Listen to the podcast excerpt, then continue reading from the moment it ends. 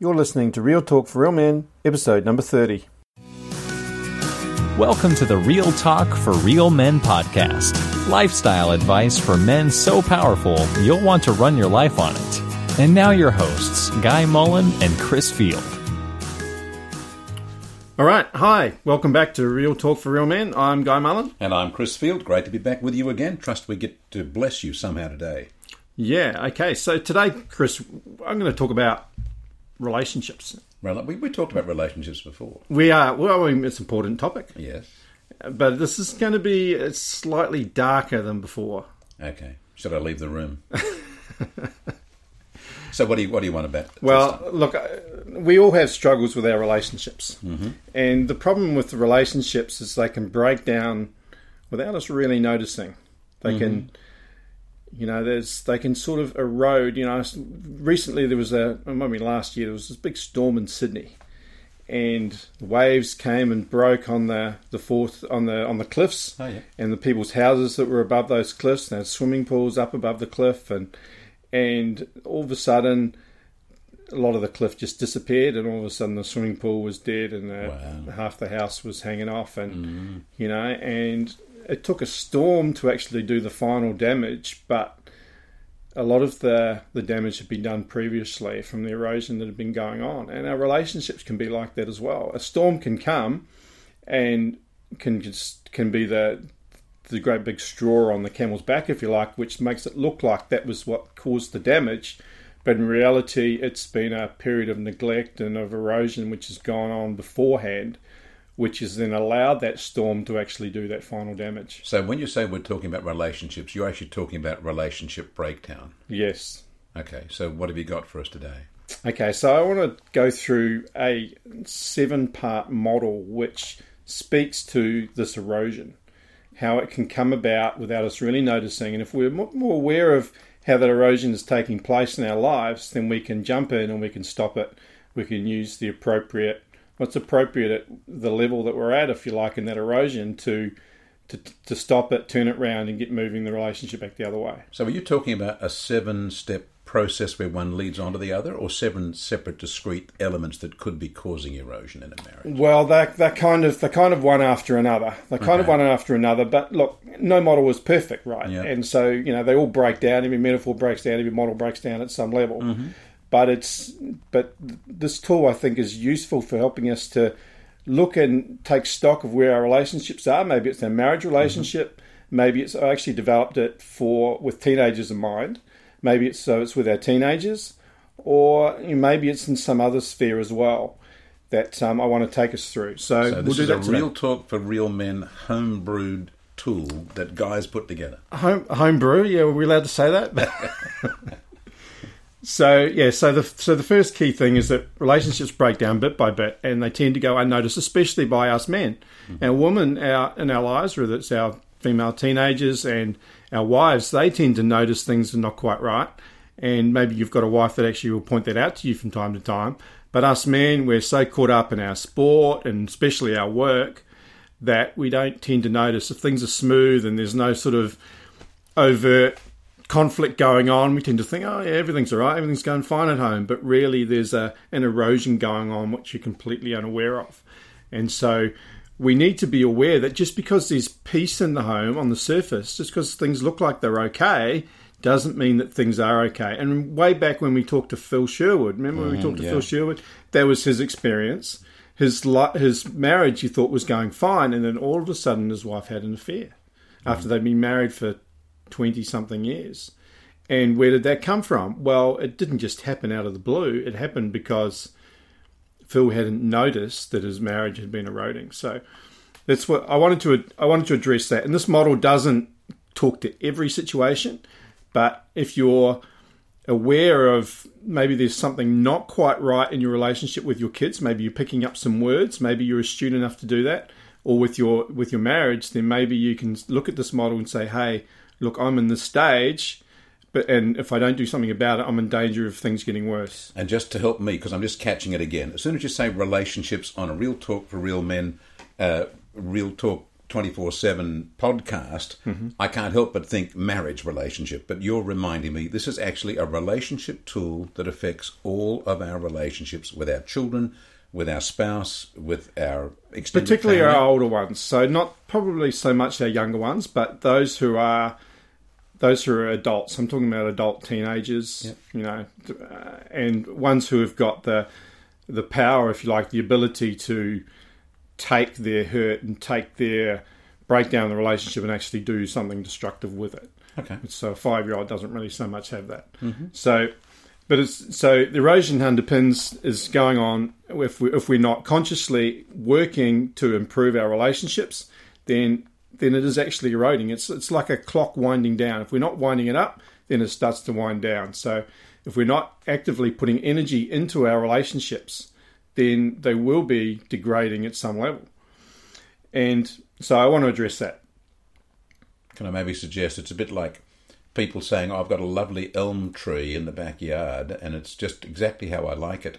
So I'm not going to water it, I'm not going to tend to it, I'm, not, I'm just going to leave it there. But you can feel like, oh, my marriage and family is exactly where I want it, and then stop tending it. But you're saying really that we have to see these these things as a proactive work in progress in order for them to stay fresh. Yeah, re- relationships are not set and forget.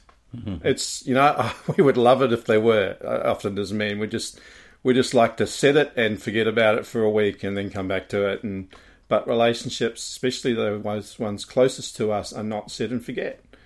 And we have to come to terms with that and take responsibility for putting the energy into maintaining our relationships. And if we don't, then we'll suffer the consequences for it somewhere somehow. Okay. And you know, for those of you who have got teenagers, you will know that if you know, we see it all the time that you know, dads are off at work and and putting very little attention to their to their teenagers, then so often the teenagers just get up and walk away and don't want to talk to their, their father anymore. And just, and dad wonders, well, what happened? Well, what happened was you didn't invest in the relationship. So, mm-hmm. so, but I firstly want to mention that you know, if if your relationship is in serious trouble, then you do need to seek professional help. So help. So no, uh, no model or sitting and listening to a podcast is Your self help program. is, is you know is or reading a book is is substitute for for getting properly trained, properly trained assistance. So it's difficult for for for men to do that because we don't like to put our hand up and and to ask and to say that we need therapy or we need some some counselling. But you know the consequences if we don't do that. If we've let our, our relationships break down so far, is that we could lose the things which are most dear to us. Mm-hmm. So, so, so the first thing I want to talk about is that why do we have relationships? Why do we have? Why do we have relationships? Why do we need relationships? Well, the reason we need relationships is because relationships meet needs. They meet a deep need that we have as human beings to be in community with others. The reason we need community, the reason we need relationships is because relationships meet Needs. needs. Okay, I think I've got you. So even when even when Adam was in the garden and God said everything was good, there was one thing He said was not good, and that was for Adam to be alone. Everything else was, was before there was sin. He said it was not good for Adam to be alone. We need relationships, and and um, I remember uh, I don't know whether you remember this movie. It was uh, what was it called? It was a Tom Hanks film, uh, Castaway. Oh yes, Remember that uh, movie Castaway? I think you can actually find it on YouTube. I'm, I'm not actually recommending the movie, but I do remember it because it had this real emphasis that despite Tom Hanks being a guy who got stranded on a desert island, uh, he was able to provide shelter and food, the basic things of what he needed, but he recognized that he needed a relationship because he was all alone. And without that, he was slowly going mad. And so he developed a relationship with a with an old volleyball that he called Wilson and he put a face. or put a face on it, yeah. put a face on it, and and you know, and he talked to Wilson. Obviously, Wilson didn't talk back, but there was there was a recognition there that there was a, a man is not able to just sustain himself on his own, and you know that's what God said first when Adam was in the garden, and uh, it wasn't good for him to be alone, and so. So we need to have someone around us. We need to have that that deep acceptance uh, of men in particular, we need to have have acceptance. We need to have somebody say, "Yeah, you're okay." That that the, that others respect us and that uh, we can be who we are and be accepted for that. And that's all part of one of the few, one of the many things which is all part of of, of relationships. So, can I interpret that to mean that if any of many of our listeners, any men, attempted to kind of go it alone and to become Robinson Crusoe, that's actually not what they're built for. No, They really, they really better be working on relationships because they really do need them. Oh yeah, yeah, absolutely. We think no, I can do it on my own. I can I can can achieve tough it everything myself. Mm-hmm. And I once worked with a guy like that. I sat across the table from him, and you know he'd had a he'd had a tough upbringing. His father had left him. He was an alcoholic, and and you know and he'd become a pretty successful guy. He was he was the best at his what he did in his job in the country, pretty much. And you know he sat there and he could could say, look, I am a self-made man. Everything I have, I've done it.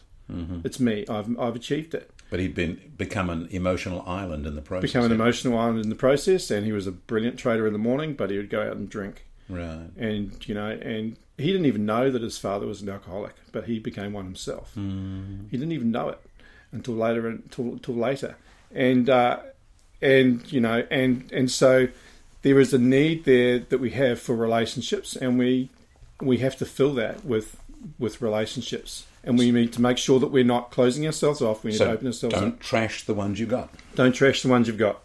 Very good. So, relationships. Well, the first thing I want to talk about relationships is expectations. We have mm-hmm. expectations. We've talked about this before. And when we go into marriage, we have expectations about what that marriage is going to do for us, don't we? Mm-hmm. We expect that we're going to have, maybe we're going to have a wife who is going to look after us, maybe. Maybe Make it's a substitute for a mother. Blissfully happy. Blissfully, happily, we're going to get sex whenever we want it. happily, ever after. We're going to have dinner on the table when we get home from work. You know, all these sexist views, and you know, but whatever they are, we have expectations, and our wife comes into ex- into a marriage with expectations too. That husband is going to meet all her needs, is going to make her secure and happy, and going to meet all her emotional needs, and you know, and and is only going to have eyes for her, and all these expectations that we have, and expectations aren't necessarily wrong, but even the right expectations at the wrong time can be damaging. Mm-hmm. And have you ever noticed? I don't know whether this has ever happened to you because you know you've got such a perfect marriage, but you ever noticed that you're having a fight? Yes, I'm laughing at the other side of the microphone. You're having a fight with your wife, and all of a sudden someone rings up. She answers it, "Hello, how are you?" you know, she's all lovely on the phone, and then hangs up again, and the fight goes again. Or maybe that was you that did that. I shouldn't be saying my wife because uh, maybe it was me that did it. But but we are we are the toughest on our those who are closest to us because we have expectations. You know, we have expectations of what that person is going to provide for us. Mm-hmm. And so our expectations can be very damaging and one of the things which erodes our relationships. So what's that song? I beg your pardon. I never promised you a rose garden.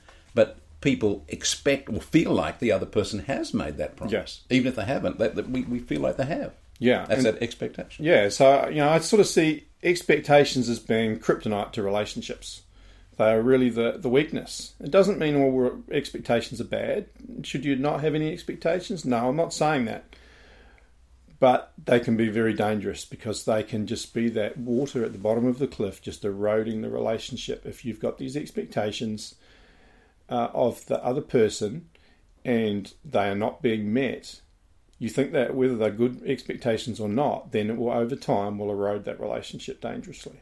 Okay. You're going to have to tell us later on how to manage that. But Yeah, keep okay. going. Yeah. All right. So where do those expectations come from? Those expectations come back from needs. We have needs, right? So maybe we've got needs for respect. We're going to need to be respected, and so we expect our wife to respect us. We expect her to expect to respect us by her actions, by the way she speaks to us, by the way she, you know, has the the house nice and tidy when we get home from work, and there's food on the table, and you know, and you think of the of the of the dad who the, the father who comes home, he's had a hard day at work, he's exhausted, and he comes in the door and the place is a mess, and the wife hasn't made the food, hasn't hasn't made dinner, and he comes home and and he might blow up. He might blow up and get angry with the wife, and get angry with the kids, and then there's a big fight ensues and, and things happen. But there's another dad who might come home and see the mess and see that his wife has been struggling, and he doesn't react that way. Why not? Well, it might be because he has he has had a need met of that respect already being met in other areas going on, and so when he comes home, he is able to then see that his wife actually has had a tough day too, and actually needs some comfort, Mm-hmm. needs him to put his arm around or, or to get the kids organised and say, okay, how can I help? I see things have been tough here. What can I do to help? Now the circumstances are exactly the same, exactly exactly the same. But I suggest that one of the key differences between those two men is one of them is getting his needs met, his, some of his core needs met in his relationships, and the other one, the other one is not. And so those re, those expecta- those re, circumstances cause him to react differently. So can I deconstruct that? The guy Yeah. comes home, house is in a mess, and he loses it, Mm-hmm. right?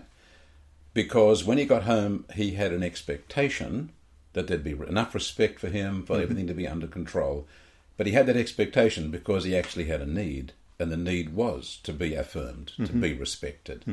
But if he can actually resolve those needs to be affirmed and respected by the way he's respected at work or by other means, If the relationship is strong enough in what's going on other times, you know, when there's not some sort of crisis going on, but there's a there's an underlying strength in the relationship, then if those needs are being met, then he is much better placed not to see that those circumstances as yet another instance of it being disrespected and of going out and working hard and and coming home and not being respected by his wife and kids for what he's doing each day. If he's already feeling respected, he won't interpret those circumstances as being disrespectful. So it's like having um, a res- uh, an expectation account that certain times people will make a withdrawal on our expectations, but if they've made lots of deposits, we don't mind because the account is still in balance hmm. or in, in positive. Hmm. But if it's been withdrawal, withdrawal, withdrawal, loss of expectation, d- disappointment, disappointment, then the person tends to just And of course, really this goes both ways. And so, because both parties have expectations, both parties have needs, and if neither party is getting their needs met, they, those needs are valid. Yeah. right. Those needs are not wrong needs; they're still valid, valid needs. Your your wife has has needs to be affirmed and to be safe and to to get affection and to um, you know to to be to be cared for. So if she's not getting those needs, then she will try and satisfy them somehow. She'll she'll she'll fight in that relationship to try and get them for a time. You will try as a man will try and fight to get those needs met as a time, and there'll be conflict because you're both trying to pull and go grab those needs. But if you've got a strong enough relationship where the other is providing those needs, you're both having those needs satisfied on the whole. It doesn't happen every day, but on the whole, then there is ability to withdraw from that account when things aren't hmm. going well. Yeah, okay. Make sense? Yep. We're romping along. We're So- point two. So, so, and if, if needs are consistently not met in the relationship, then we move on to stage two, and that's the communication breakdown. Okay. So the first the first stage is needs not being met. The second stage is communication breaks down.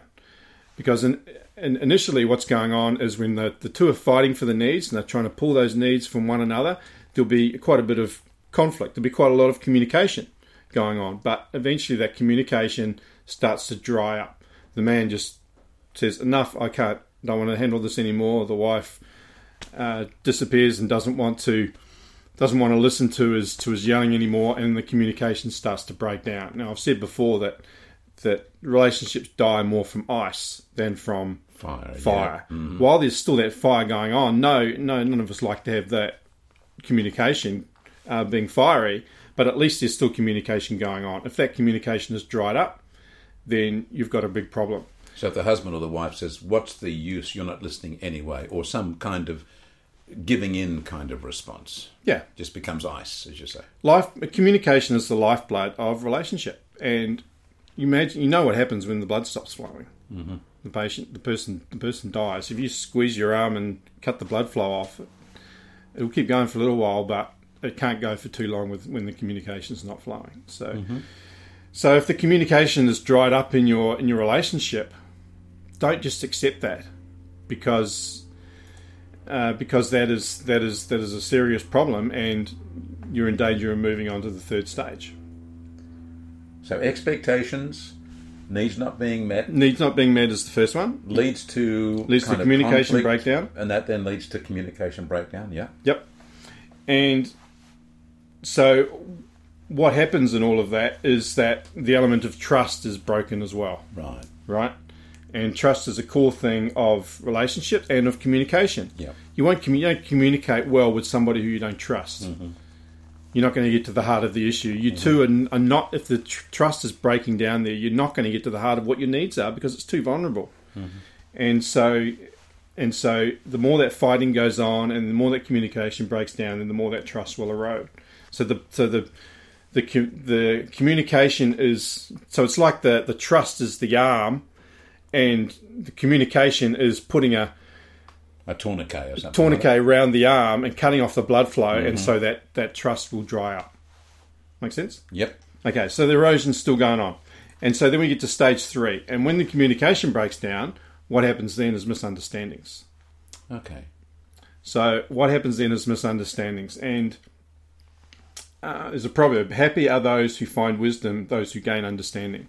And of course, the, the reverse is true as well. And when we get misunderstandings, then we misinterpret what another says. And when communication is breaking down, then a woman goes and speaks to her friends and says, "Oh, he thinks this. He's always doing this, and he doesn't love me anymore," and so on. And the husband and the and the man is he's probably not talking to his friends because men don't talk to their friends about relationships, but maybe he's talking to his cat or, or his dog or something, and and he's he is putting words in his own mind about what she thinks and what she's doing and interpreting her actions. And there's misunderstandings which come in which just make the whole thing worse hmm. and start to make you feel like the other person isn't good willed, that they're not well intentioned, that perhaps they don't even love you anymore. And when the reality might be far from the that might be far from the truth. Yeah.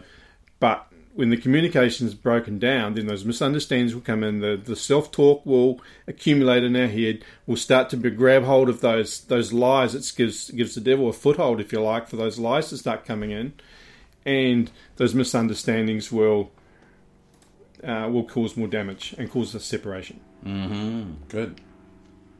So where does that lead? So yeah, and so of course, what happens then is assumptions jump in. Right. So with the misunderstandings, assumptions assumptions jump in, and and it's it's the seeds of rebellion. Have you ever heard your teenager say? You probably never have, but ever heard your teenager say, "Dad, you never understand me," or "Dad, you just don't understand." And that if you're hearing that a lot, it's a possible danger sign that rebellion is not far away, because we all have this need to be understood. And if we don't think that the other person is trying to understand us or has a possibility to understand us, then we will go somewhere where we do get that understanding because we still have those needs that we talked about earlier. We still have those needs we desperately need to have met. And if we find that our husband or our wife are not meeting those, then over time, we'll, we'll initially we'll fight to try and get those needs met, but gradually we'll move on to an alternative somewhere else where we can get those needs met. Which might be simply getting drunk. It might It be could be. simply burying yourself in your work. It could be. It's not necessarily an, an, a morality issue, but it, it's still a matter of the heart. Actually So- dumping the person. So that's step four, the counterfeits. Oh, okay. So that's where the counterfeits jump in. So it could be work, throwing yourself into work. Uh, it could be throwing yourself into church and ministry. It, uh, you know, for if it's teenagers, it could be throwing themselves into their friends, or um, you know, going and finding somewhere where they're getting those needs met for understanding and for affirmation, for respect, for those for those needs that they they should have been getting met from their dad, and they're not getting met, and so they will look for look for counterfeits. So, a brother wronged is more unyielding than a fortified city. Uh, that's that's that's a lead into what what happens what happens next. Before just I, I go into there, I just want to add a couple of other things. So, as this misunderstanding is growing, and you are thinking the other person is not good-willed anymore, that they're not capable of meeting your needs, that they're not capable of understanding you, then what starts to develop? Well, resentment starts to develop because you think this person should be meeting my needs and they're not, so you start to resent them. Uh, trust has disappeared. Uh, as I said, the, you doubt their goodwill, and anger will start to rise as well because you will start because you will be feeling well. This person, you know, if you had the expectations, when those expectations aren't met, then you become angry. and uh, and assumptions replace the communication, and the seeds of rebellion begin, and then you start making poor choices, and that's that's that's step five. So that's where the teenager runs off with uh, with uh, the bikey boyfriend. Right. That's when that's when the the the man runs off and uh, goes and hires a prostitute, or when the woman goes and has an affair with a childhood sweetheart. Um, or you know that's there are there are poor choices, and this is where the real damage, the erosion has gone on. But this is where the actual the actually the the house starts falling off the cliff, where poor choices start to be made, and of course those choices have consequences. And so you're really talking here about basically an angry or an embittered spirit has sort of been the under undergirding of that. Over time, the spirit or the heart of the wife or the husband or the child has just got more hurt, harder, more isolated, more uh, unable to really connect, and that just just leads them off into looking anywhere for the Yeah, substitute. yeah, they, they still have those needs, and and now those needs are even more desperate than before because it's like they've been starved. Mm-hmm. You know, we have when we've got food, we you know we're desperate for a pizza. If you've ever done the forty hour famine and the amount of picking out you do on a on pizzas after you finish the forty hour famine or after you've been fasting, you've got these needs that need to be met, and so you will go where you think you can find those needs, and that's when you're vulnerable to a counterfeit coming in, you know, and and the devil loves counterfeits. He loves to replace, to meet our, to try and meet meet our needs, pretend that he can meet our needs through counterfeits from, which are valid needs that God has placed there, but he loves to put, put counterfeits there, whether it's counterfeit religion, whether it's uh, thinking that the the um, the secretary at the office would make us feel more manly and, and meet our needs to, to feel like a man because our wife isn't isn't meeting that need. You know, so there are, there are plenty of counterfeits out there, and at this point in time, after we've we've not had our needs met, communication's broken down, we've got misunderstandings, we're vulnerable to making these poor choices. Mm. Well, just picking up on your word anger though, because you did use that word hmm. earlier. So is that I, I, I'm sorry I've lost track, but was that actually a step on its own? No, right? it's not, Was not a step. That's just something which starts to. That's something that starts to build and and feeds feeds an undercurrent, if you like, of Hmm. of of waves er- eroding our. Well, it made me think of the scripture in Colossians three nineteen, where Paul says, Hmm. "Husband loves your wives, and don't be bitter against them." Hmm. And I think the caution then, obviously, if we're following your uh, breakdown model here, if you actually allow that anger and bitterness to develop, then you're really going to shut her out Hmm. and definitely go looking for the counterfeits, aren't you? Whereas if you've dealt with that anger or bitterness, then you go back, steer your boat back to the relationship instead of away from it. Hmm. Because at that point, looking for the counterfeits, basically the boat's been steered off, hasn't it? Hmm. Away from the hmm. relationship. Now, I don't have any personal experience of this, but I've, I've read a bit about it that men who have been to uh, go and see prostitutes, very often it's not just about the sex.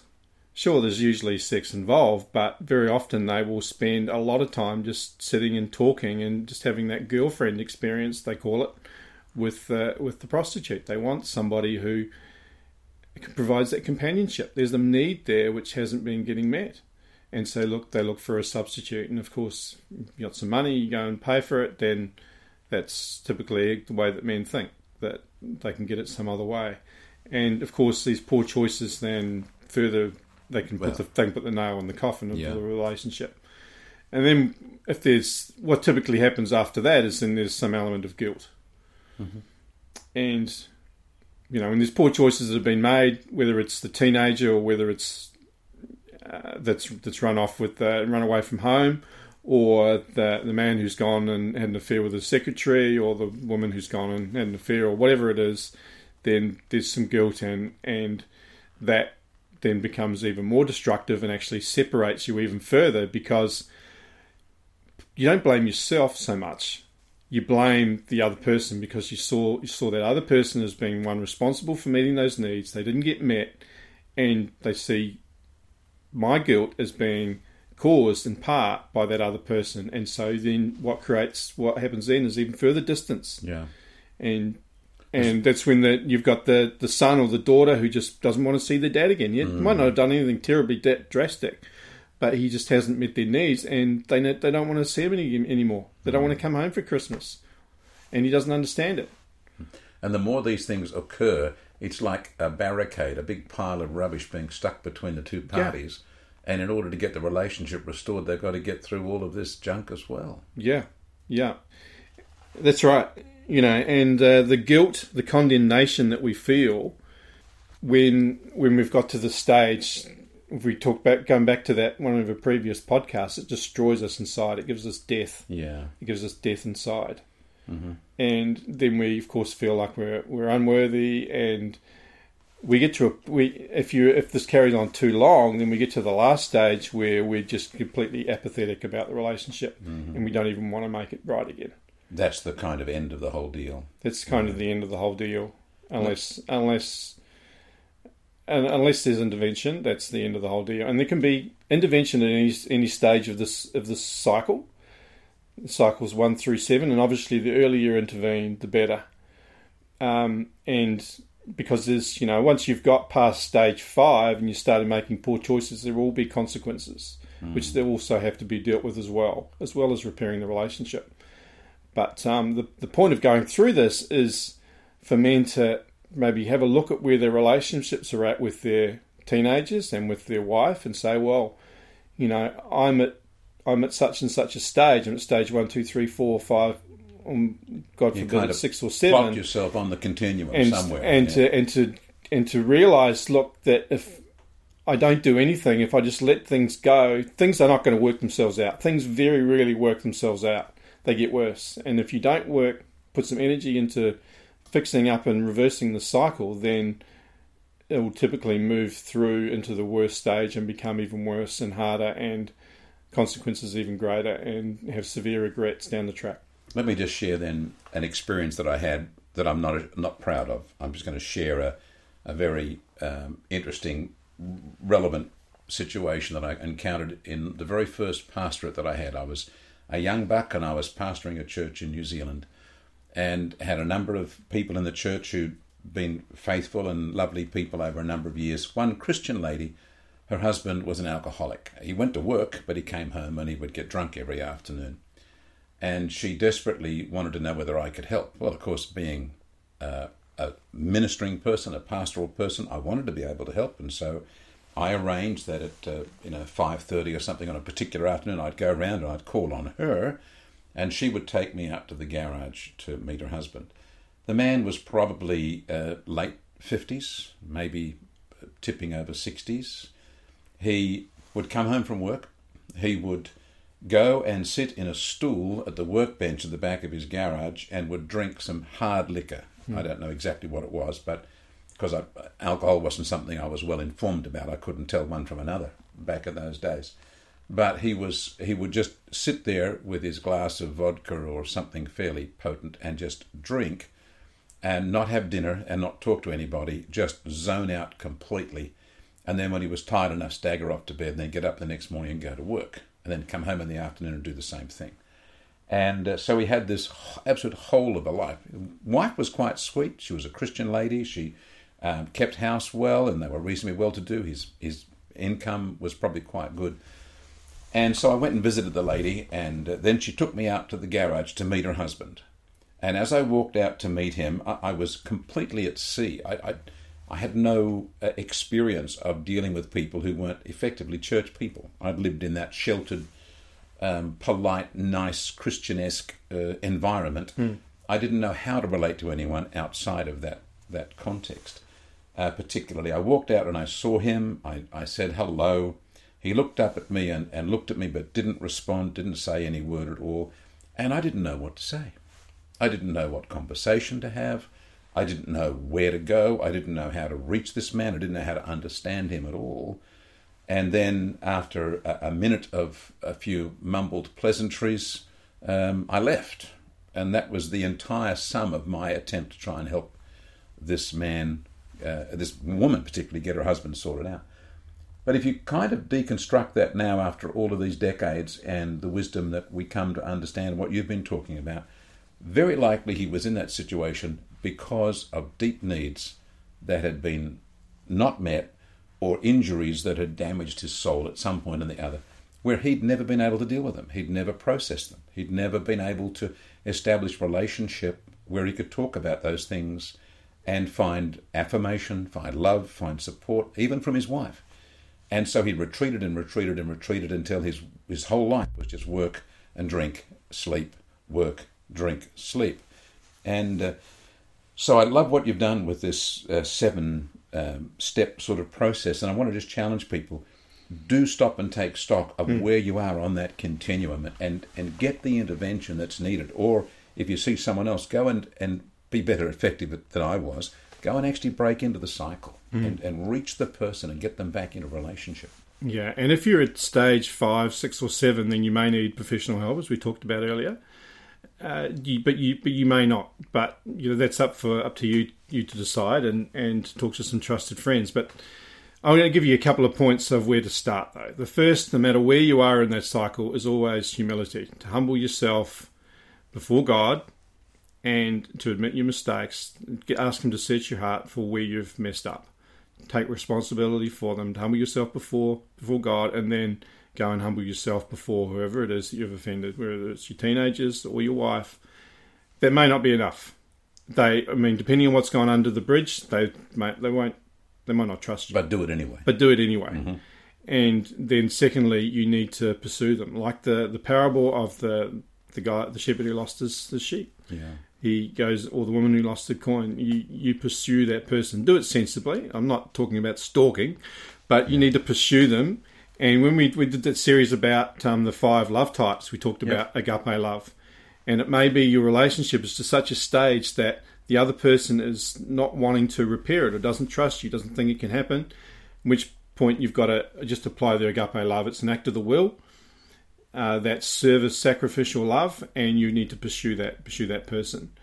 And you need to gradually work through and rebuild the things that have been broken down.